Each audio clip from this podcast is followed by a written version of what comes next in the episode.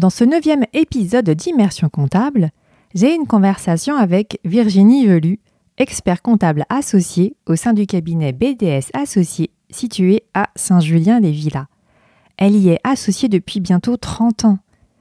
Virginie a découvert la comptabilité après des études en économie en passant le concours pour préparer un MSTCF. Comme vous l'entendrez dans l'épisode, Virginie dit que son histoire, c'est une série de rencontres. Et sa première rencontre a eu lieu dans le cadre d'une réunion liée à son MSTCF. Elle a alors fait la connaissance de son futur patron slash futur maître de stage slash futur associé, Maurice Bua. Ce qui intéresse Virginie dans l'expertise comptable, c'est qu'il s'agit d'un métier de contact grâce auquel elle rencontre des personnes d'horizons différents. Il n'y a pas de routine et elle se sent utile. Virginie vit sa passion. Il est important pour elle aussi, et c'est même une évidence, de pouvoir partager, de redonner à sa manière ce qu'on a reçu un jour, de partager des valeurs avec les collaborateurs et de faire perdurer le métier. C'est pourquoi Virginie s'investit dans différentes instances dont la présidence du Conseil régional de l'Ordre des experts comptables de Champagne. D'autant plus que la routine ennuie Virginie et par ce biais, elle se challenge.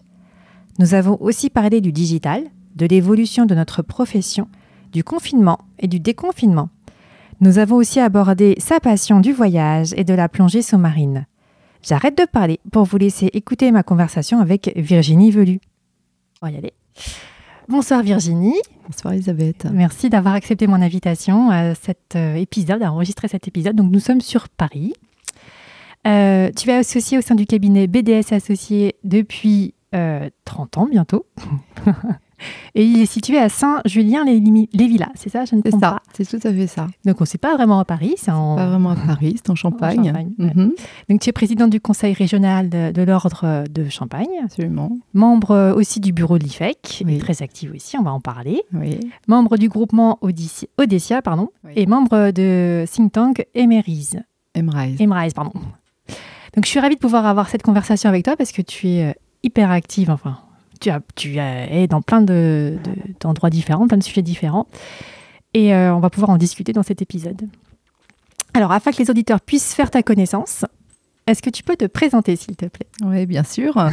Euh, donc, bah, je suis Virginie Velu. Je suis effectivement euh, installée à Saint-Julien-les-Villas, donc à Troyes, en Champagne. Mhm. Euh, mon cabinet est un cabinet de taille intermédiaire. On est 150 collaborateurs et bientôt 8 associés pour l'instant, bientôt 10. Euh, le cabinet est implanté essentiellement en Champagne, euh, donc à Troyes. On a un bureau à Bar-sur-Seine, c'est la Côte des Bars qui ne traite quasiment que de, viticole. Mhm. Deux bureaux euh, en Bourgogne, un Auxerre et un Sens, et nous avons un bureau à Paris également avec une quinzaine de collaborateurs. Voilà, donc moi je suis en effet associée depuis euh, bientôt 30 ans dans ce cabinet, puisque c'est le cabinet dans lequel j'ai fait mon stage. J'ai passé mon diplôme et euh, dès l'obtention de mon diplôme, je me suis associée et cela, ça fait effectivement 30 ans que je suis là. D'accord. Euh, et puis par ailleurs, bah, je suis en effet euh, présidente du conseil régional de Champagne. Ça, c'est depuis, ça fait quatre ans maintenant que j'en mhm. suis la présidente. Euh, le cabinet est associé au groupement Odessia, qui est donc un, groupement technique d'une, de, plusieurs cabinets sur toute la France. Et mhm. puis, je suis en effet membre du bureau national de l'IFEC, qui est donc un, des deux syndicats de la profession. Euh, et je suis par ailleurs euh, membre du bureau du Conseil supérieur de l'Ordre des experts comptables et, j'occupe quelques, quelques fonctions euh, au Conseil supérieur. Et tu occupes quelle fonction au Conseil supérieur? Alors au Conseil supérieur, je suis invitée permanente du bureau et je suis responsable du comité de liaison entre le Conseil supérieur et les conseils régionaux. En fait, je m'occupe de ce volet terrain. c'est-à-dire les relations que les conseils régionaux peuvent avoir avec le Conseil supérieur et vice-versa tu crées le lien, quoi. Je crée le lien. Et tu fais en sorte qu'il euh, perdure aussi. Tout à fait, absolument. oui, je suis sur le terrain et, j'adore ça. Ok. On va reparler, on va revenir en arrière sur ton histoire euh, professionnelle et ton parcours professionnel. Comment tu es, entre guillemets, tombé dans la comptabilité? Comment t'en es arrivé là? Eh ben, je suis pas tombée dans la comptabilité en fait. Hein. non, non, j'ai passé mon bac euh, et je voulais faire des études d'économie. Mhm. donc j'ai fait une licence de sciences économiques et euh, la fac dans laquelle j'étais, il y avait à l'époque une MSTCF, ce qui s'appelle maintenant un Master CCA, avec un concours. Et l'idée, en fait, de de ce master euh, qui était spécialisé avec du droit de la comptabilité. Moi, je connaissais pas du tout la comptabilité, sauf à en avoir fait un tout petit peu en, en sciences éco, mais vraiment sans plus. Euh, je me suis dit bah pourquoi pas en fait euh, voilà. Donc pourquoi pas? Bah, j'ai passé le concours c'est un concours d'entrée. Donc j'ai passé le concours j'ai été reçue. On a eu une formation accélérée de comptabilité puisque moi je me suis retrouvée en effet confrontée à des gens qui avaient un cursus de comptabilité ce qui n'était pas mon cas. Et, et, voilà. En fait voilà comment je suis arrivée à l'expertise comptable un peu par hasard je dirais parce que c'est une profession que je connaissais pas du tout moi j'en ai pas dans ma famille c'est un milieu que je côtoyais pas du tout quand j'étais étudiante et, ça s'est fait vraiment par hasard. En fait, moi, c'est vraiment une série de rencontres. Hein. Mon, mon, histoire, euh, ce sont vraiment des rencontres. Et euh, dans le cadre de la MSTCF, on était amené à participer à des réunions diverses et variées, notamment avec la Banque de France. Et c'est là que j'ai rencontré ce qui allait devenir mon employeur, mon maître de stage, puis mon associé, euh, puisque à l'époque, euh, Maurice Buat, qui est la personne qui m'a employé, qui était mon maître de stage, était lui-même président de l'Ordre des experts comptables de Champagne. Et moi, je l'ai rencontré dans ce cadre-là en lui disant j'ai besoin d'un stage, je suis de Troyes et là j'étais à Reims, je suis de Troyes, moi je connais personne, je connais pas d'expert comptable, comment je peux faire? Et il m'a dit bah ça tombe bien, moi mon cabinet est à Troyes, venez dans mon cabinet faire votre stage. Et donc voilà comment j'ai mis les pieds pour la première fois dans un cabinet comme ça par ce biais-là. Donc une rencontre en fait. D'accord, ah oui, c'était pas. Ah oui, d'accord. Ah non, c'était pas une vocation. C'était pas une vocation, même dans ta famille, tu n'avais pas de. Ah, pas du tout, non. Euh, ah non, j'ignorais tout de ce métier. D'accord. Et ça a été difficile euh, de passer de, de, du diplôme que tu as passé à la comptabilité?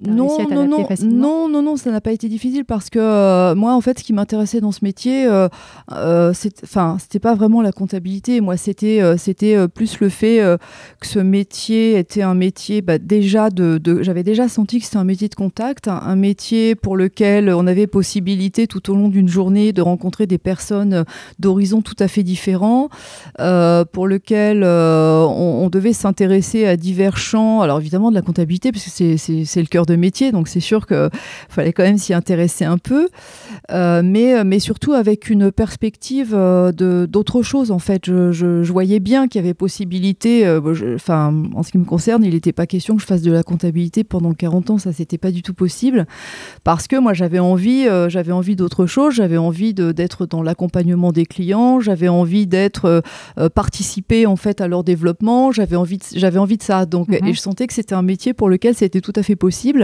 parce que euh, mon maître de stage, donc Maurice Buat, était dans cette dynamique en fait. Donc moi, c'est un petit euh, c'est un petit peu ce qui a été l'impulsion pour moi c'est vraiment cette idée de, se dire que, ben, en fait, euh, j'allais vivre des choses euh, euh, différentes chaque jour et, pas un quotidien ou une routine qui était, moi, c'était pas du tout ça dont j'avais ni envie ni besoin et ça correspondait pleinement à ce que j'attendais. Alors, je le savais pas, hein, quand je suis rentrée dans le cabinet, je le savais pas. Moi, je venais faire un stage, c'était pas du tout dans l'idée d'y rester, mais c'est ce que j'ai découvert en tout cas au bout de ces, deux mois de stage et c'est ah pour ça que j'y suis restée. Ah mm c'est fou parce qu'il y a 30 ans quand même, euh, il avait déjà cette vision. Euh, ouais, il avait cette vision parce que, euh, parce que, enfin bon, il, est malheureusement décédé depuis assez peu de temps, mais, mais franchement, je, je, lui dois vraiment beaucoup parce que cette, ce qu'il a, je pense que grâce à lui, ben, d'abord, il m'a donné envie parce qu'il m'a donné envie d'un métier,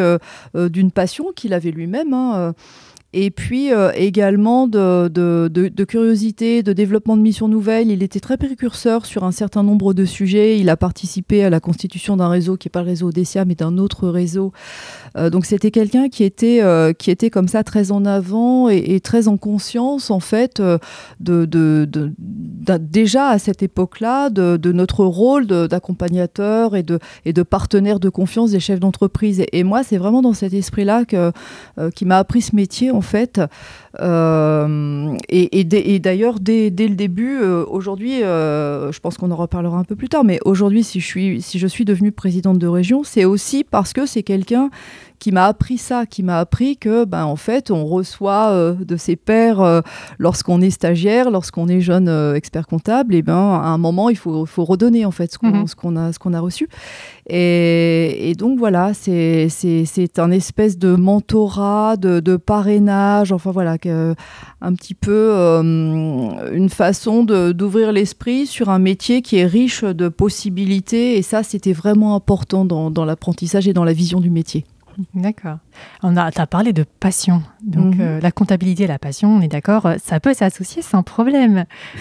Aujourd'hui, tu vis ta passion. Moi, je vis ma passion, mais, mais je, alors je renie rien hein, parce que la comptabilité, c'est bien, mais, mais, mais c'est pas que ça. Enfin, moi, j'ai la passion du métier parce que j'ai la passion de, de, de, la satisfaction d'avoir euh, aidé un client, de l'avoir accompagné, d'un merci que je vais recevoir, de, de de, de, voir euh, une entreprise qui, débute, de la voir grandir et, et, de se dire que quelque part on y a contribué. Donc, euh, donc c'est vrai que c'est une passion et un enthousiasme surtout pour, euh, pour un métier qui est, une fois encore, qui est vraiment riche de rencontres. Alors tout n'est pas toujours marrant. C'est vrai qu'il y a des moments qui sont moins drôles que d'autres. Là, on vient de vivre une période qui n'était pas la meilleure de toutes celles que j'ai pu vivre depuis le début de ma carrière.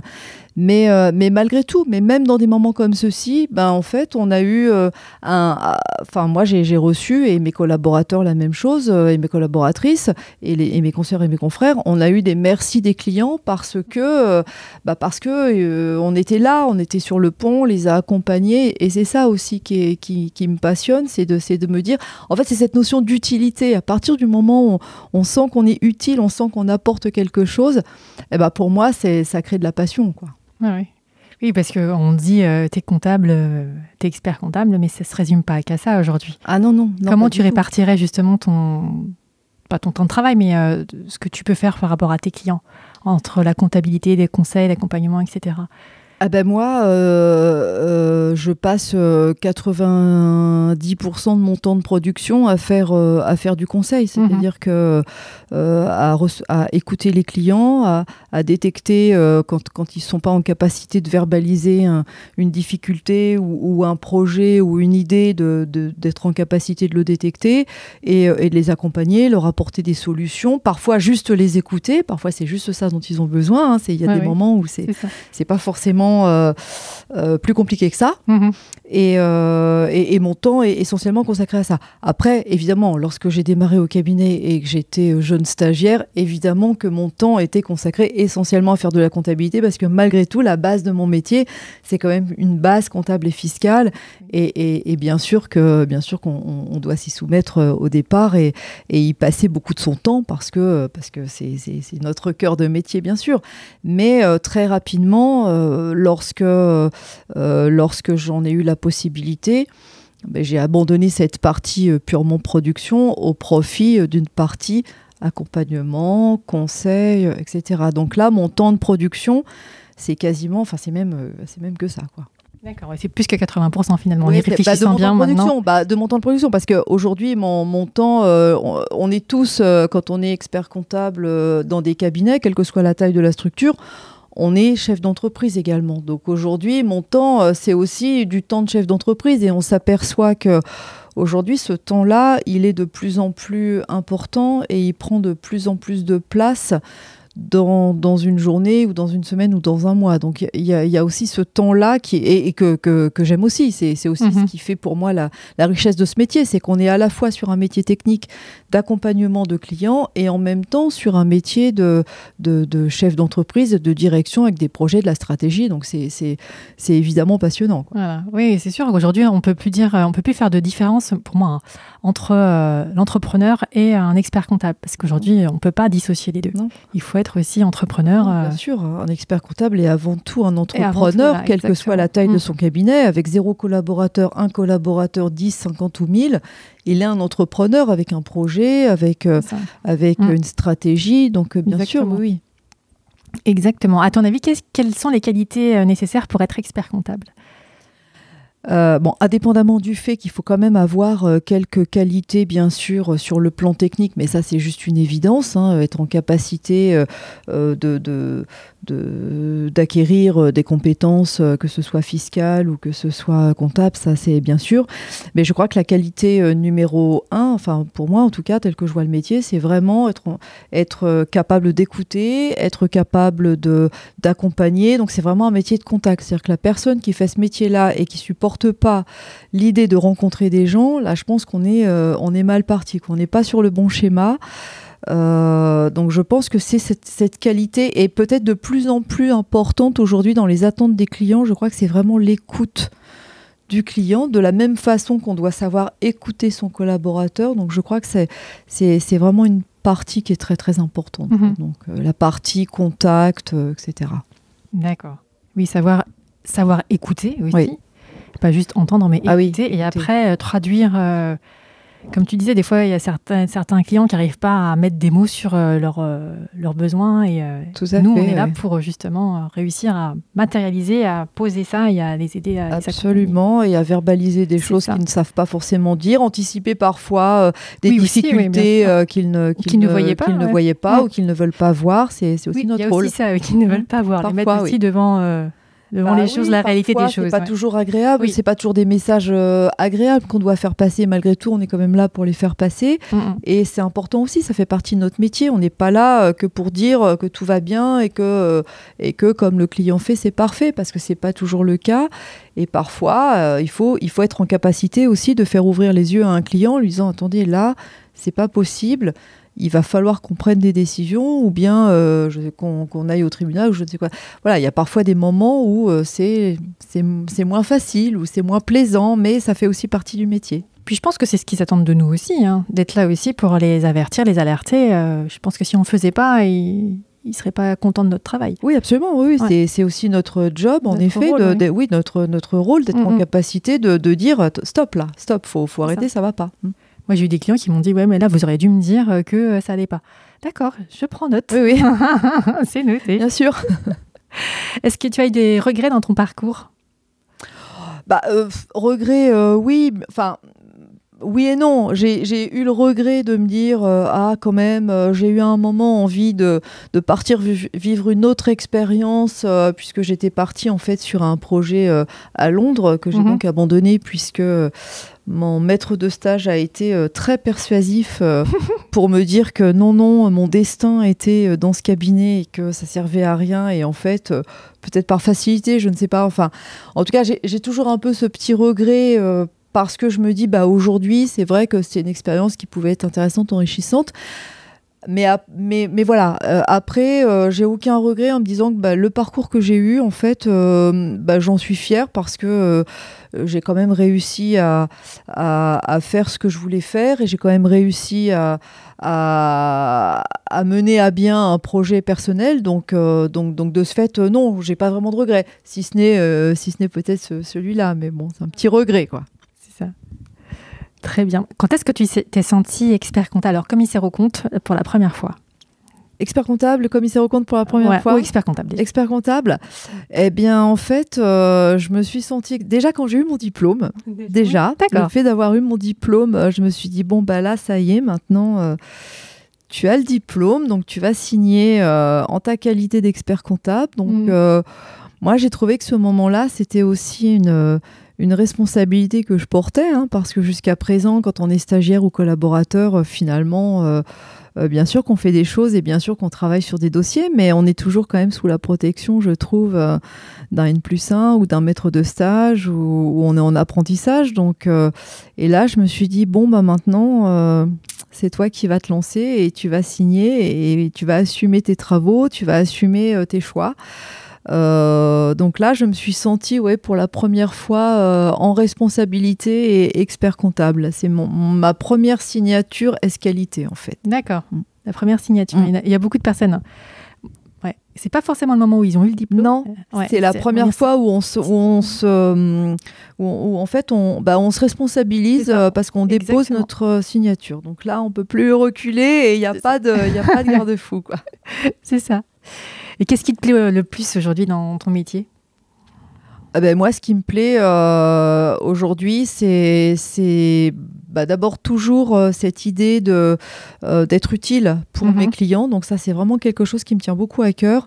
Et puis, ce qui me plaît aussi dans mon métier, c'est l'idée de me dire que ben, en fait, euh, je, suis, euh, je suis à la, avec mes associés, on est à la direction d'un cabinet, avec des projets, avec des, des des, évolutions, avec des, des, développements en fait que, que l'on met en œuvre et toujours des, perspectives de, choses nouvelles et, toujours cette idée de, bah, d'aller voir un petit peu sur d'autres, d'autres chances que l'on peut faire. Donc ça, c'est, quelque chose qui me tient beaucoup à cœur. Et puis aussi l'idée de euh, d'accueillir au sein du cabinet des jeunes que l'on associe. Et ça, c'est vraiment quelque chose pour moi qui est, qui est important. C'est-à-dire, c'est en fait, c'est l'idée de faire perdurer euh, comme un espèce de passage de flambeau en fait. Moi un jour on m'a passé un flambeau et ben ce flambeau là moi maintenant je le repasse à d'autres. Donc c'est aussi cette idée voilà de d'une mhm. continuité. Le cabinet nous on l'a toujours envisagé comme une euh, grande famille. Mhm. Alors bon, c'est malheureusement c'est de moins en moins vrai parce que euh, bah, d'abord le cabinet grossit, donc c'est sûr que plus on grossit, plus c'est compliqué euh, de, garder un esprit familial. Et puis on est maintenant sur des générations qui sont plus, euh, qui switchent beaucoup plus vite, donc on a un turnover bien sûr qu'on n'avait pas avant. Euh, moi, là, en janvier, on a, on a fêté le départ d'une collaboratrice en retraite qui était au cabinet depuis 45 ans, jour pour jour. Ah oui Donc ça, un collaborateur 45 ans, jour pour jour, je pense que j'aurais plus. Et, euh, et, du coup, cette, cette notion de, de, famille, de, de bienveillance, euh, c'est quelque chose qui est vraiment, c'est vraiment dans l'ADN du cabinet. C'est mhm. très très important pour nous parce que euh, on a toujours eu des associés. Alors là encore, c'est un peu moins vrai parce qu'on on grossit, donc on accueille, euh, ce qui est d'ailleurs, euh, je trouve ça très bien, hein, parce que c'est une autre source de richesse. On accueille des gens d'horizons différents, et ça c'est très bien. Mais jusqu'à présent, on a toujours eu des associés qui faisaient leur stage et puis qui s'associaient, et il y avait vraiment un, eh ben, eh ben, partage de valeurs qui était vraiment important. Euh, et qui et on arrivait à on, a réussi à créer grâce à ça une, une, bienveillance, une, une euh, un bien-être euh, au niveau du cabinet qui est important. Bon, là maintenant, je trouve que le cabinet s'enrichit d'autres expériences. C'est autre chose, c'est différent. Et moi, je le prends comme tel. Enfin, je, suis contente aussi qu'on ait, qu'on ait ces apports-là. Mais, mais on essaye quand même de préserver cette notion de de cabinet euh, humain et, dans lequel il y a une âme qui circule en fait. D'accord. Et si jamais tu devais euh, résumer les valeurs du cabinet euh, BDS associé, ce serait quoi comme valeur? Ben, en fait, pour moi, les valeurs, c'est beaucoup de bienveillance. C'est c'est une très grande, c'est beaucoup de confiance. Entre les associés, les collaborateurs, donc vraiment de la confiance partagée. Et puis euh, un, souci de, euh, d'être toujours au plus près des clients, en proximité, et vraiment le, le, le, souci d'accompagner le client et de euh, d'être d'être vraiment en proximité quoi. Mhm. voilà. D'accord. Très bien qu'est-ce qui est plus difficile pour toi à gérer au quotidien? Euh, on a clairement, plein de choses positives. Maintenant, on va un peu vers le négatif. Euh, mon emploi du temps. Clairement, c'est ah mon emploi du temps. oui, j'imagine bien avec tout ce que tu as. Mais non, ce que je trouve compliqué, euh, ce que je trouve très compliqué, c'est peut-être la, la, gestion de l'humain au niveau du cabinet parce que ben, ben, en fait notre, notre richesse au cabinet ce sont les collaboratrices et les collaborateurs et je trouve qu'on vit des époques euh, difficiles. Euh, je trouve que les, alors même que euh, on, est toujours dans un souci de, d'inculquer de la bienveillance, d'une qualité de vie au travail, malgré tout, je trouve que c'est très difficile. Je trouve que les clients sont parfois très rudes avec les collaborateurs et les collaboratrices. Et je, trouve que ce, cette gestion de, l'humain, cette gestion des, problématiques, parfois le personnel euh, euh, vient euh, se mêler aux professionnels, parfois il y a des situations de mal-être, parfois il y a des difficultés, parfois il y a... Voilà, il y a, je trouve, et ça c'est quelque chose que je vois évoluer au fil du temps. Euh, c'est euh, pour moi c'est vraiment la partie la, plus complexe et, ce qui me prend le plus de temps. Euh, au niveau du cabinet. Parce que pour les clients, c'est la même chose aussi. Pour, pour les clients, c'est, je trouve que de plus en plus, en fait,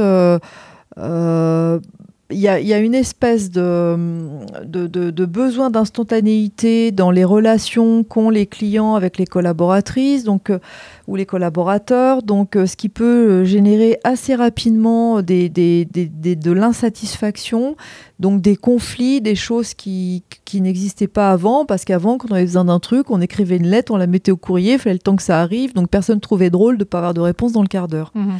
Maintenant, quand un client envoie un mail pour avoir une question, si dans le quart d'heure il n'a pas eu sa réponse, il téléphone pour savoir si on a eu son mail. Mhm. Et, je trouve qu'il y a une, relation, un rapport au temps et, une exigence euh, parfois du client qui est compliquée, et avec des collaboratrices et des collaborateurs qui ne sont pas toujours en capacité de gérer ça. Et ça, pour moi, c'est la partie la plus complexe, je crois, à, à gérer, la plus difficile. D'accord, oui. Instantanéité, euh, oui, l'Internet c'est bien, mais ouais, ça a ses limites. Le, le, revers de la médaille, c'est difficile à gérer. Non, Absolument. J'ai des clients. C'est pareil, si j'avais, quand je réponds pas dans les 10 minutes, ils appellent au standard. Euh, pour être bien sûr qu'on a reçu leur mail. C'est ça. Vous avez reçu, vous allez me répondre. Oui, je vais vous répondre, vous avez vu, vous inquiétez pas. vous savez, je n'ai pas que vous. Ah si tu devais retenir un événement positif dans, tout ce qui t'est arrivé, qui est on parle vraiment euh, professionnel. Après, on va parler de, toutes les activités que tu as à côté. Euh, qu'est-ce que tu retiendrais? Euh, bah, il y en a eu beaucoup des événements positifs, heureusement, mais, mais un événement positif, je ne sais pas s'il y a un événement positif. En tout cas, le, côté positif, ce qui me satisfait le plus, c'est de me dire, ben, on m'a confié un cabinet euh, qui, qui, voilà, qui, qui réalisait euh, un chiffre d'affaires, euh, tel chiffre d'affaires avec tant de collaborateurs, et aujourd'hui d'avoir réussi à porter ce cabinet, à, à l'avoir développé, à avoir réussi à installer le cabinet sur le plan local comme un cabinet important. Mais ça, c'est quelque chose, euh, c'est ce qui me rend, euh, c'est ce qui me rend le, pour moi, c'est vraiment quelque chose qui est, qui est important. C'est une réussite pour moi. Ouais. Je crois que c'est. Hmm. Super. Vous voyez, c'est possible. Tout est possible avec de la volonté et de la motivation. Oui, de la motivation et puis euh, et puis surtout surtout de l'envie et puis des projets et puis c'est ça. en fait. Hmm, hein. Des projets. Oui. Hmm. Donc, tu es membre de différentes instances. Euh, alors, déjà, comment t'en es venue à euh, devenir euh, présidente du conseil régional de l'Ordre de Champagne? Bah, on l'a un peu abordé tout à l'heure. Moi, si j'en suis. Alors, la région Champagne, il faut savoir que c'est une région qui n'est pas très, très importante en termes de consoeurs et confrères. Mhm. Une petite région.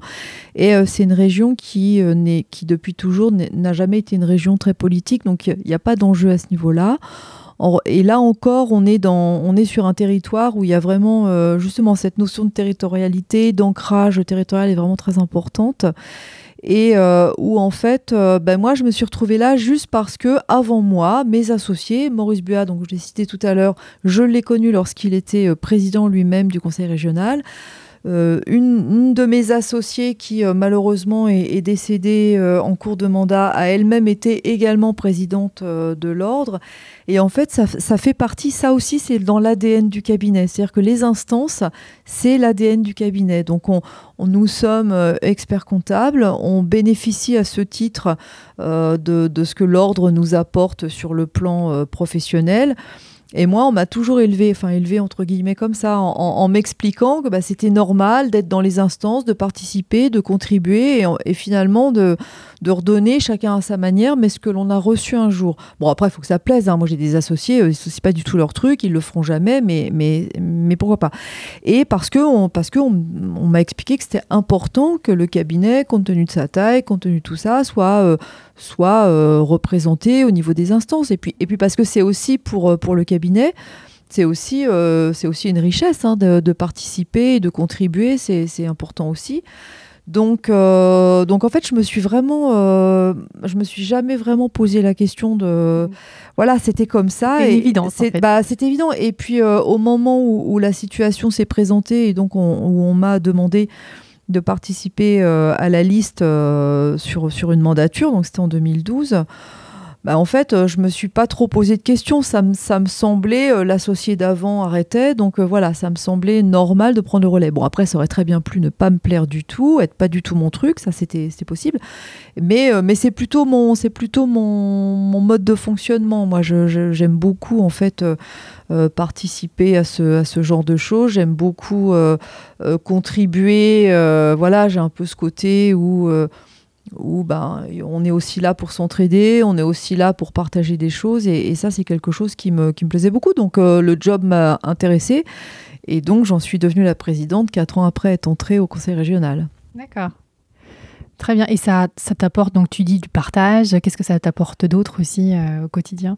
Bah, En fait, déjà, ça m'apporte euh, le, le, fait de, de d'avoir euh, l'occasion de rencontrer euh, des, personnes que je n'aurais pas l'occasion de rencontrer dans d'autres circonstances, mhm. et puis de m'intéresser à des sujets que je n'aurais pas l'occasion euh, d'aborder dans d'autres circonstances non plus. Donc moi, ce côté-là me plaît beaucoup, c'est-à-dire que je, moi, le, la partie, enfin moi, le, truc, euh, à un moment, euh, la routine m'ennuie, quoi. Donc euh, j'ai aussi besoin de projets, j'ai aussi besoin de pouvoir faire autre chose, m'intéresser à des sujets que je connais pas. C'est parce que quand je les connais pas, bah, je les travaille et, donc ensuite je les connais, donc ça m'intéresse et je passe à autre chose. Donc c'est aussi une façon de, bah, d'être confronté à des situations qui parfois sont complexes. C'est-à-dire que c'est aussi des challenges personnels. C'est pas mhm. tout et pas toujours simple. Euh, quand on est plongé dans, dans, ce type d'activité, moi je connaissais rien des instances, donc il a fallu m'y mettre, il a fallu que je comprenne, il a fallu que j'apprenne, qu'on me montre, quand j'ai eu des, tuteurs, des mentors, des ce qu'on veut, mais voilà, mhm. des gens qui m'ont aussi parrainé dans cette, dans cette aventure et je les en remercie. Mais, mais c'est aussi ce côté euh, un peu challenge, quoi, de, de, de pas toujours plus, parce que c'est pas ça, mais de euh, ben voilà une fois qu'on connaît un sujet on a envie d'en apprendre un autre. Donc c'est aussi ça. Tu as besoin d'avoir euh, des, des, projets aussi ouais moi j'aime euh, bien ouais. bien avoir des projets ouais. mais je crois c'est un peu spécifique à notre profession j'ai l'impression oui c'est possible on est on est des gens curieux. Ben, parce que si on n'était pas curieux on s'intéresserait pas à nos clients. C'est un peu notre ADN ça, la curiosité. ah, une qualité à rajouter peut-être pour être expert comptable. Sans être doute. curieux. Très bien. Donc, tu es aussi membre du bureau d'IFEC. Alors, encore une fois, pourquoi tu as voulu être membre euh, du bureau de l'IFEC? Eh bien, euh, en fait, euh, le fait de participer au bureau IFEC, là encore, c'était parce que c'était l'occasion de, de, partager des travaux mhm. et de contribuer à la production d'idées de, d'idées nouvelles. Ou... Parce que là, pour le coup, la partie IFEC, elle serait assez proche de ce qu'on a euh, dans un think tank. C'est-à-dire que là, on est sur euh, euh, réfléchir à l'évolution de la profession, à comment on peut faire un peu de prospective, voir un petit peu comment on peut réinventer les choses, comment on peut les, améliorer. Donc c'est un peu ce volet-là qui m'intéressait dans la partie syndicale, c'était de me dire, bah, aujourd'hui voilà ce qu'on est qu'est-ce qu'on pourrait faire pour euh, améliorer les choses, les développer, aider les consoeurs et les confrères, sur quel sujet il faudrait travailler, le numérique, l'attractivité, un petit peu ces sujets-là. Donc mhm. c'est un petit peu sur le, la partie réflexion et la partie euh, euh, vraiment prospective, là, pour le coup, sur la, la partie... un autre aspect. Un autre aspect, oui. Ok. Et donc, euh, qu'est-ce que t'apporte non, Le cabinet est membre du groupement euh, Odessia. Et euh, qu'est-ce que ça vous apporte au niveau du cabinet? Bah Là aussi, là, être membre d'un groupement, c'est quand même important parce que ça permet de rencontrer des consoeurs et des confrères sur, sur d'autres territoires que le nôtre. Et, et, et, au niveau d'Odessia, on a une bonne synergie. Enfin, c'est un groupement qui n'est pas très important. En tout cas, sur le plan local, on n'est pas 12 cabinets à faire partie de ce groupement.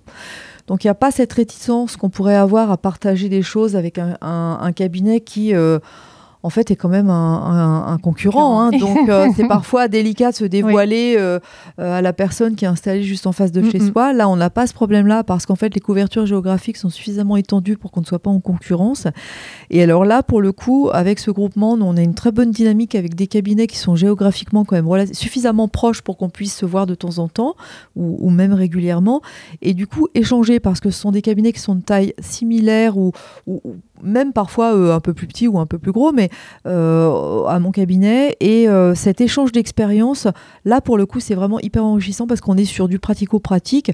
Ça va être, bah, nous, on envisage de changer notre logiciel. toi, tu l'as fait avant. comment ça s'est passé Tu peux nous donner des tuyaux ou, ou, je sais pas, des échanges de bonnes pratiques. Donc, donc ça, ça, ça c'est ce, ce côté-là qui est vraiment très intéressant, c'est de pouvoir échanger sur de la pratique professionnelle, en fait, en toute liberté, parce qu'on n'est pas concurrent. Voire même parfois de, de, s'échanger, euh, de dire, bah tiens, euh, j'ai un client qui a besoin de tel truc, c'est sur, c'est sur ton coin, ou je peux pas faire, est-ce que toi tu peux faire euh, Voilà, donc, et puis des, un, des apports évidemment techniques, hein, puisqu'on on a, on a du contenu technique qui nous est proposé par le réseau, de, par le groupement, donc ça, c'est, c'est, c'est vraiment important. Hmm. Et ça évite de rester seul. Enfin, l'exercice de la profession, bon, moi j'ai des associés, donc la question se pose encore pas trop, mais euh, exercer, euh, et là la crise qui vient de passer, je crois, on est vraiment l'excellent révélateur, rester isolé dans son coin, dans des situations telles que celles qu'on vient de vivre, c'est juste pas possible. Hmm. Donc je crois que l'échange avec, alors l'échange, on peut, on peut, on n'est pas forcément obligé d'être membre d'un réseau, on peut euh, faire partie de l'association départementale ou aller aux réunions de l'ordre ou aller au syndicat ou je ne sais pas hmm. d'autres encore. Mais c'est vraiment cette, ce besoin et cette nécessité, je crois, d'échanger avec d'autres. En tout cas, moi, nous, on retrouve ça avec ODCA et c'est vraiment important. Bah oui, parce que peut-être que tu as une problématique qu'un autre cabinet a déjà eue et euh, ça t'évite aussi de perdre du temps à faire des recherches et mais euh, avoir les bonnes pratiques et échanger. Ouais. Ouais, ça, ça s'est produit euh, il y a énormément de fois où on a été confronté à, une situation. On l'a exposé au, réseau. Il y en a toujours un dans, dans l'histoire qui a été confronté à ça et qui peut faire un retour d'expérience. Donc c'est vraiment très enrichissant. Ouais. Hmm. Et dernier, donc vous êtes membre du think tank, alors je vais te laisser le prononcer. Emrise. Et donc de nouveau, qu'est-ce que ça t'apporte? Qu'est-ce que ça apporte au cabinet? Alors euh, ça c'est très très différent parce que le think tank Emrise est né en fait euh, d'une amitié euh, avec une, enfin d'une camarade de sixième. Alors c'est que j'ai retrouvé totalement par hasard il y a de cela 3-4 ans. Elle était, elle, secrétaire générale d'un cabinet de CPI, donc de conseil en propriété industrielle, et elle avait une expérience précédente avec un think tank euh, qui s'était arrêté pour je ne sais plus quelle raison. Mhm. Et en fait, elle, elle, elle, a eu l'idée, après on a, on a échangé comme ça, on, a un peu, on s'est raconté nos parcours. Et en fait, elle a beaucoup d'amis dans le monde juridique, donc avocat, notaire également, et est née l'idée en fait de créer un, think tank interprofessionnel de professions réglementées, donc euh, experts comptables, CPI, huissiers, notaires, avocats, ah euh, euh, voilà, toutes, toutes ces professions. Et l'objectif en fait du think tank, alors il y, a beaucoup d'objectifs, mais pour l'instant, le sujet sur, les sujets sur lesquels nous sommes, ce sont bien évidemment des sujets d'interprofessionnalité. Donc on échange, ça peut être un sujet de management, Mhm. Euh, et voir comment euh, ben, tel sujet est traité euh, chez les avocats, chez les huissiers. Est-ce qu'on rencontre les mêmes problèmes? Est-ce qu'on, est-ce qu'ils sont différents? Comment on les traite? Quelle est notre vision? Voilà. Donc c'est, vraiment alors là, ça ce, vol, ce volet interprofessionnel est vraiment important parce qu'en fait, ben, on s'aperçoit que toutes ces professions-là, c'est des professions qu'on connaît parce qu'on travaille quand même ensemble. Hein, les mhm. notaires, les avocats, on travaille quand même beaucoup ensemble. Ah et en même temps, on se connaît pas tant que ça. En tout cas, dans nos fonctionnements, on ne se connaît pas. Et ces moments d'échange que l'on peut avoir, mais, ben, euh, ça crée du lien, ça apprend à se connaître, ça permet de, de, de, s'apercevoir que ben, on vit tous quand même des, des situations parfois compliquées et, euh, et d'aller chercher, euh, d'aller chercher une idée dans, dans une profession voisine, c'est vraiment intéressant. Donc, donc ça, ça, ça, nous amène ce volet, c'est toujours pareil, c'est un problème de curiosité, de savoir comment fait l'autre et, et comment on pourrait travailler ensemble, parce que c'est aussi des sujets, euh, des sujets qui se posent. Hein. comment on mhm. peut travailler ensemble, comment on peut euh, euh, optimiser sur nos métiers, comment on peut, en mettant un client au centre d'une pièce, tous s'organiser pour, pour faire en sorte que le client soit le mieux possible avec ce groupe de professionnels en capacité de travailler ensemble. Donc c'est très intéressant.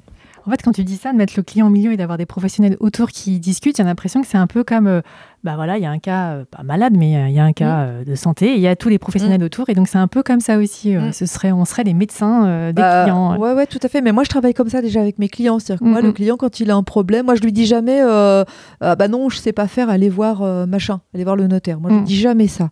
Quand le client me demande quelque chose, je lui dis toujours oui Est-ce que vous pouvez? Je dis toujours oui. Après, je sais très bien que c'est pas moi qui ferai la totalité de la mission parce que s'il s'agit d'une cession euh, d'un ensemble immobilier, évidemment que c'est pas moi qui vais le faire, c'est un notaire. Mais moi, c'est pas grave. Moi, j'ai pris en compte son, sa demande, j'ai pris en compte euh, sa question et je vais répondre à toutes ces questions en lui apportant les gens qui vont être mmh. capables de répondre à ces sujets. Donc, on est dans mon cabinet, je reçois le client et je fais venir le notaire, je fais venir l'avocat, je fais venir tous ceux dont on a besoin pour réaliser la mission. Mais moi, le client, il est content parce que peu importe euh, si c'est moi qui ai fait, qui ai tout fait, qui n'ai pas tout fait, qui ai eu les honoraires, c'est pas la question. Lui, il a eu un problème et on lui a réglé son problème. Et c'est juste ça dont il va se souvenir. Donc c'est mmh. vraiment important pour moi euh, d'être en capacité d'accompagner le client, quelle que soit sa demande. Bon, évidemment, des demandes, je ne sais pas y répondre. Mais en tout cas, mmh. quand ça touche à nos métiers et que c'est connexe à nos métiers, je dis pas, bah allez voir l'avocat. Là, je crois qu'il jamais, jamais je fais mmh. ça. Et ça, le client, c'est ce qu'il attend de nous aussi. Oui, oui. Donc, ça t'apporte plein de choses, tout ce que tu fais, c'est génial. Mais alors, comment tu trouves le temps de faire tout ça? C'est une grande organisation. oui, c'est une grande organisation, mais euh, mes enfants sont grands, donc euh, je suis déjà euh, libérée de cette partie-là parce que j'ai aussi conscience du fait que bah, on ne peut pas à chaque moment de la vie avoir une disponibilité, c'est mmh. pas possible. Hein, il y a un temps pour tout, et moi aussi j'ai eu toutes ces étapes. Aujourd'hui, je dispose d'un peu plus de temps puisque puisqu'ils sont grands, donc ça me laisse quand même euh, le temps de m'organiser. Et puis, bah, c'est de l'organisation en fait. Hein. C'est euh, après, euh, moi je me dis que quand on a vraiment envie de faire quelque chose, on s'en donne les moyens. Donc euh, je me donne les moyens de faire ce dont j'ai envie. Et, voilà, donc bon, c'est sûr que c'est parfois un peu sportif. J'imagine, oui. Mais aujourd'hui, on a quand même des outils qui sont facilitateurs. on a quand même, et, là encore, hein, la crise qui vient de, de se passer nous montre bien qu'il y a moyen, avec euh, tous les outils dont on dispose, de, faire beaucoup de choses en économisant du temps. Donc, mhm. euh, donc ça, c'est quand, même, euh, quand même sûr et certain. Et puis après, parfois, je fais des choix. Il y a des, je peux pas tout faire non plus, donc parfois, je fais des choix et, voilà. Mais bon, globalement, j'arrive à, à, mener de front à peu près pour l'instant toutes ces activités. Très bien. Tu as parlé de, des outils qu'on a utilisés pendant le confinement, justement, qui nous permettent aujourd'hui d'échanger euh, d'une autre façon. donc, on va aller, euh, je vais me jeter à corps perdu là-dedans, dans le digital, etc. Euh, aujourd'hui, le cabinet BDS associé, il est digitalisé ou pas? Où est-ce qu'il en est sur ce point-là? Alors oui, on est, on est digitalisé, oui, oui. Alors, je pense qu'on n'est pas on n'est pas les plus digitaux qu'on puisse trouver euh, sur la place. Euh, cependant, c'est un sujet, euh, bien sûr, sur lequel on travaille comme tout le monde.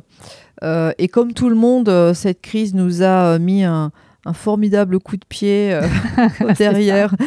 Parce que là, pour le coup, pour ceux qui étaient encore un peu réticents, et là, quand je dis ceux qui étaient encore un peu réticents, je parle parfois et, beaucoup de quelques collaborateurs qui ont parfois dû. Enfin, c'est compliqué, le changement est difficile, euh, l'acceptation du changement est compliquée. Mhm. Souvent, euh, changer, c'est commencer par perdre du temps pour en gagner ensuite, ah ou bien pas forcément euh, tout à fait comprendre les enjeux d'un changement. Là, ils ont tout à fait compris que pour celui qui n'était pas digital, c'était quand même compliqué de communiquer avec le client dans ces périodes-là. Donc, euh, donc euh, en ce sens, ça nous a fait progresser très rapidement. Et puis, euh, ben, on, a Jones Associés qui entrent, qui sont très, très en phase avec ces sujets-là. Et, et, là aussi, c'est une façon de nous dynamiser. Mmh. bon, on n'est on est, on n'est pas un cabinet 100% digital. Après, parce qu'en en fait, la digitalisation du cabinet, elle passe aussi par la digitalisation des clients. C'est-à-dire qu'on a beau être tout digital, si le client il nous amène le sac de papier, euh, on, aura quand même à traiter ces papiers. Donc euh, ça passe aussi par l'éducation des clients, ça passe aussi par la propre numérisation des clients. Euh, et, ça, c'est un sujet sur lequel on travaille beaucoup. Donc on est, en, tout cas, en tout cas, nous, on est tout à fait conscient. Et, et, dans nos objectifs, on a évidemment les objectifs. On intègre des outils, enfin un peu comme un peu comme tout le monde. Mhm. la facture électronique, c'est un sujet dont on s'est emparé. Le, la plateforme de transmission de factures de l'ordre, on est dessus, la signature électronique, on est dessus. Donc tous ces sujets-là, évidemment qu'on les, on les met en œuvre, mais on a encore de beaux projets à, développer. Mm. Tu vois, quand tu parlais de réticence, ceux qui étaient réticents, je pensais que tu allais parler de clients, parce que c'est vrai que c'est euh, des, ah oui. c'est des clients aussi qui, ah oui, oui, oui. bloquent. Hein, ah oui, oui, les clients aussi, mais bien sûr, les clients aussi, parce que c'est sûr que de toute façon, il y a des clients, on a beau leur expliquer euh, euh, que de toute manière, la facture électronique arrive et qu'il va falloir être digital, c'est sûr qu'on a des clients qui sont très réticents, donc, donc il faut composer aussi avec. Et, et, et c'est sûr, mais je pense qu'il faut déjà combattre les réticences des collaborateurs pour derrière combattre celles des clients. Et puis, euh, alors c'est pas combattre, c'est plutôt faire de la pédagogie. Euh, pour, euh, pour leur expliquer pourquoi c'est important. Et là encore, les clients qui étaient réticents, tous ceux qui n'étaient pas du tout numérisés, bah, ils ont compris, ils ont compris pourquoi c'était important et pourquoi on leur parlait de ça. Euh, dans cette crise. Quoi. Celui qui avait euh, aucune idée, de, enfin qui n'avait pas d'ordinateur, c'était c'était pas possible. Donc, euh, mais, mais c'est sûr que les clients, c'est c'est pas tous gagnants encore. Hein. c'est sûr, mm. c'est clair. pour toi, donc on parle d'intelligence artificielle un peu partout. comment tu la vois? Est-ce que c'est un danger? Est-ce que c'est une opportunité? Comment tu vois l'arrivée de l'intelligence artificielle dans notre métier? Bah, de toute façon, pour moi, c'est forcément une opportunité parce que n'importe quand, euh, si c'était un danger, euh, de toute façon, on n'y peut rien. Donc, euh, en faire un danger, ça va pas changer quoi que ce soit. Donc, autant le considérer comme une opportunité. Et est-ce que fondamentalement, je, je, pense que c'est une opportunité parce que aujourd'hui, l'intelligence artificielle, elle va nous permettre. Alors, on dit toujours que l'intelligence artificielle, elle se finit toujours par euh, quelqu'un euh, qui travaille, euh, je ne sais pas où. Hein. Aujourd'hui, on n'est pas encore sur l'intelligence artificielle en tant que telle, et il y a toujours une intervention humaine, ou souvent encore une intervention humaine. Maintenant, je pense qu'il faut en faire une opportunité, et, parce que plus on va pouvoir se dégager du temps et, tout ce qui pourra être automatisé, ça le sera. Et de toute façon, on aura beau lutter contre ça, c'est impossible. C'est Enfin, c'est comme si on voulait lutter contre, euh, je sais pas moi, euh, contre le téléphone mobile ou contre. Ce sont des, évolutions, des révolutions euh, technologiques et on a beau dire que non, bah si, c'est comme ça. Donc, donc voilà, faut composer avec. Mais moi, je pense que c'est une bonne chose parce que de ce fait, eh bien, des tâches qui sont sans valeur ajoutée, en tout cas dans la perception du client, elles vont être automatisées, elles sont automatisées et, elles vont être automatisées de plus en plus. Et, euh, et, ben tant mieux, parce que pendant que ces choses-là seront automatisées, nous, on a de la disponibilité et du temps pour accompagner le client, être à son écoute et répondre à, ses, et répondre à sa demande. Parce que Quoi qu'il en soit, euh, l'intelligence artificielle, après, je sais pas, j'ai pas de boule de cristal, je sais pas comment ce sera dans 20 ans ou dans 30 ans, mais, mais en tout cas, aujourd'hui, ce qu'il y a toujours, c'est que le client, il a toujours besoin de nous, il a toujours besoin de discuter avec nous, et ça, pour l'instant, ça change pas. Ça changera pas pour toi. Parce qu'il y en a bah, beaucoup qui disent, oui, mais après, la relation humaine, elle sera plus là, etc. Mais pas du tout, au contraire. Moi, je pense bien au contraire. Moi, je pense bien au contraire, parce que, euh, puisque on n'a plus à passer. La relation humaine, elle est difficile quand il faut qu'on passe des journées entières à saisir des écritures, parce que pendant qu'on saisit des écritures, on n'a pas le temps de parler au client, on n'a pas le temps de tout ça. Si on est sur, euh, sur des, des process qui permettent d'automatiser toutes ces tâches-là, bah, pendant ce temps-là, moi j'ai le temps d'appeler mon client, j'ai le temps d'aller le voir, j'ai le temps de discuter avec lui, j'ai le temps de, faire de la prospective, j'ai le temps de lui proposer des tableaux de bord, j'ai le temps de regarder s'il si, doit investir ou pas investir. Tout ça, j'ai le temps de le faire, ce que j'avais pas forcément le temps de faire avant. Donc euh, moi je pense que plus on aura de l'intelligence artificielle et de l'automatisation des tâches sans valeur ajoutée, plus on aura du temps pour euh, partager avec le client et l'accompagner c'est ma vision. Hein. Ah oui. Non, mais moi, c'est exactement ce que je partage euh, complètement. Ça va nous dégager du temps pour pouvoir avoir euh, une meilleure qualité, Bien sûr. Euh, une meilleure valeur ajoutée aux yeux des clients. Bien sûr, tout à fait. Alors, est-ce qu'il y a quelque chose, une idée ou quelque chose que tu aurais aimé mettre en place, mais que tu n'as pas encore mis en place? Ah ben il y en a plein, hein, des choses que j'aurais aimé mettre en place et que j'ai pas encore mis en place, notamment dans mon, dans mon, cabinet. Moi j'ai plein d'idées euh, moi, j'ai très envie euh, euh, d'embaucher des profils qui ne sont pas des profils, puisqu'on parlait de comptabilité tout à l'heure, qui ne sont pas des profils comptables. Moi, j'ai envie de profils un peu différents, des ingénieurs ou, des, des, gens comme ça, pour pour être en capacité de proposer euh, à mon client dans le cadre de l'accompagnement d'autres missions et un autre regard sur, euh, sur, son, sur son entreprise. Euh, voilà, peut-être, je sais pas, demain j'aurai un ingénieur en, en, je sais pas quoi qui sera en capacité de faire euh, de, conseiller le client sur euh, la meilleure euh, mise en place de son système de production pour optimiser. Voilà, peut-être que ça, ça un jour sera possible. donc ça, c'est quelque chose que j'adorerais mettre en place. Et voilà, il faut le temps, il faut que ça s'organise, il faut que le cabinet je trouve que notre taille est encore un petit peu petite pour pouvoir refaire ça, mais il y, a mm. mille façons de le faire. Donc ça, c'est quelque chose dont, je rêverais, oui. Mm. Donc c'est un projet parmi d'autres. Oui, c'est un projet euh, parmi d'autres. Il y en, a beaucoup d'autres. Euh, des, projets, euh, je crois que des projets dans, dans, nos métiers, on, ne peut qu'avoir des projets. Moi, j'ai beaucoup de projets par rapport à un champ de missions nouvelles qu'on peut développer, mais ça, il y en a tellement que, en termes de développement d'activité, on a tellement de choses qu'on peut faire que, oui, ça, des projets, j'en ai beaucoup. Une question, dernière question par rapport à tout ça. Après, on va, alors si ça ne dérange pas, on parlera du confinement, comment tu mhm. l'as vécu. Comment et où tu te vois dans 5 ans? Euh, Dans 5 ans, bah, dans 5 ans, euh, je me vois euh, euh, sans doute à ma dernière année de présidence du Conseil supérieur, peut-être. Oui, j'espère. Non, dans cinq ans, je me vois, en tout cas sur le plan, sur le plan du cabinet. Moi, dans cinq ans, on est en train de construire notre stratégie à cinq ans. Donc, dans cinq ans, je me vois avec un cabinet euh, qui aura développé euh, des, activités telles que celles qu'on a, dont on a parlé tout à l'heure, avec euh, des missions complémentaires, avec vraiment une notion de service client encore plus développée que ce qu'on fait actuellement, et, et, sans doute une partie comptable très automatisée au profit justement de missions de conseil et d'accompagnement encore plus à développer. Hmm, d'accord. Hmm. Donc maintenant, on va parler du confinement. Alors, Dis-moi, comment tu l'as vécu, toi, le confinement au sein du cabinet? Comment vous l'avez vécu? Euh, alors moi, je l'ai vécu, euh, ça a été une période euh, vraiment très très, enfin difficile et compliquée. Bah, parce que bah, déjà la mise en place du confinement, ça a été quand même assez brutal et rapide. Il a fallu en 24 heures mettre tout le monde en télétravail et, et c'était pas forcément simple. Et puis après, ça a été une période pour moi euh, euh, assez compliquée parce qu'il fallait mener de front le cabinet, la gestion du cabinet, des collaborateurs, des clients à distance, donc ce que tout le monde a à peu près vécu, parce qu'il faut tenir les équipes à distance et ça, c'était pas facile. Et puis, euh, il a fallu également euh, mener en parallèle la présidence du Conseil supérieur.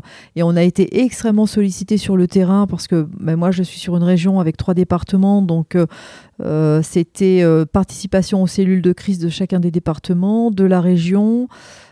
Donc c'était des réunions, des Zooms, des Teams, et j'en passais des meilleurs de 8h le matin jusqu'à 21h voilà, parce que, euh, parce que euh, il a fallu dans un temps 1 euh, gérer cette sidération des collaborateurs et des clients, et dans un temps 2 répondre à, toutes les sollicitations qu'on avait pour des remontées de terrain, pour parce que je crois que la panique elle était quand même générale, y compris au niveau de, l'État et des décideurs, mhm. qui se trouvaient un peu dans une situation telle que la nôtre, hein, inédite, de, de sidération, de stupéfaction.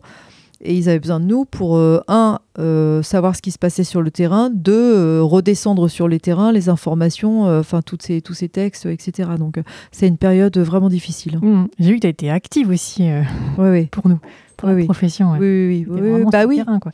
Bah, oui, oui. Enfin, moi, moi j'étais vraiment sur le terrain. Et mmh. puis, le, conseil régional chez moi donc n'est pas très important. Donc, du coup, moi, j'avais souhaité, avec ma secrétaire générale, on a appelé quasi euh, peut-être pas l'ensemble, mais en tout cas euh, tous les tous les plus petits cabinets, on les a tous appelés pour être sûr que que quelqu'un ne soit pas en difficulté sans qu'on puisse euh, s'en apercevoir, parce que dans les périodes de confinement, bah, en fait, tout le monde est parti dans son coin, on savait pas trop ce que faisait l'autre. Moi, j'envoyais des mails, enfin des, newsletters toutes les, toutes les semaines d'informations pour les consoeurs et les confrères. Mais bon, je me disais, on ne sait jamais, il peut y avoir un confrère ou une consoeur en difficulté et, on ne le saura pas. Donc on va, on va les appeler et puis on va bien voir si ça répond, si ça répond pas, s'il y a un problème. Euh. donc, euh, donc voilà, on, a. Enfin, moi j'avais vraiment à cœur de. De, de, de, contacter tout le monde parce que c'était, je me suis dit, euh, enfin moi j'avais eu l'exemple hein, d'un confrère qui a fait un burn-out, personne s'en est aperçu et je me dis bah, si on s'en était aperçu un peu plus tôt, peut-être qu'on aurait pu l'aider et, hmm. et, pas le laisser partir euh, comme, comme il est parti. Quoi. Donc, euh, D'accord. donc c'était compliqué, c'était complexe. C'était compliqué, ouais, ouais, ouais. Et au niveau de l'organisation du cabinet, vous avez réussi à, gérer après, une fois que le télétravail était mis en place, euh, communication avec les clients? Bah, Oui, oui, oui. Après, euh, oui, on a géré bah, comme tout le monde. Hein. on a mis ça.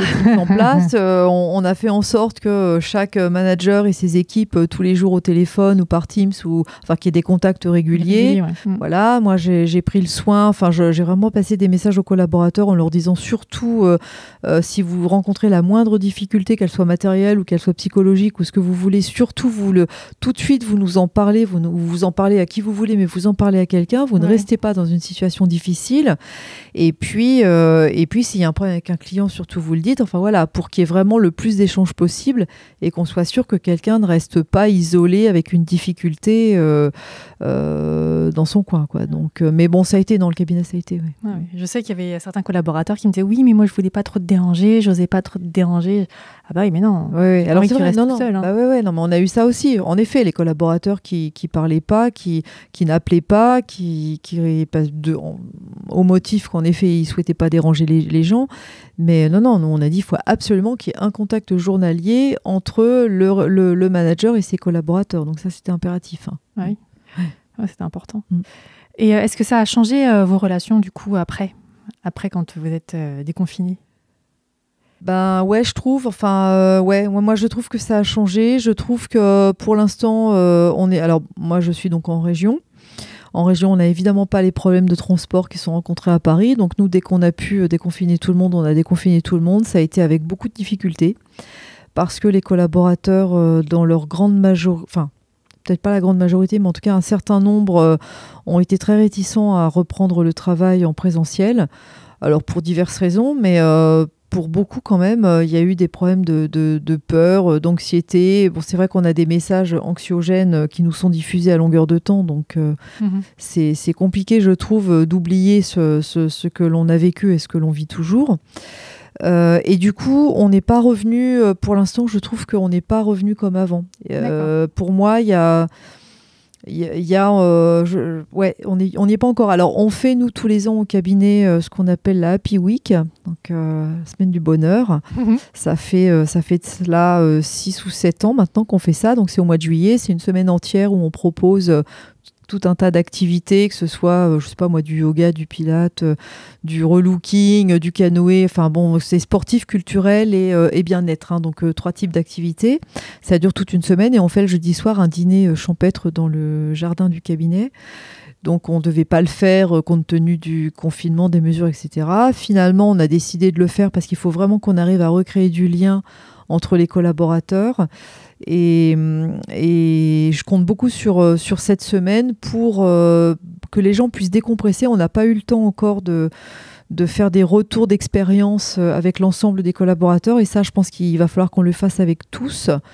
Parce que ouais, il y a quand même quelque chose qui s'est passé dans l'esprit des gens. Mhm.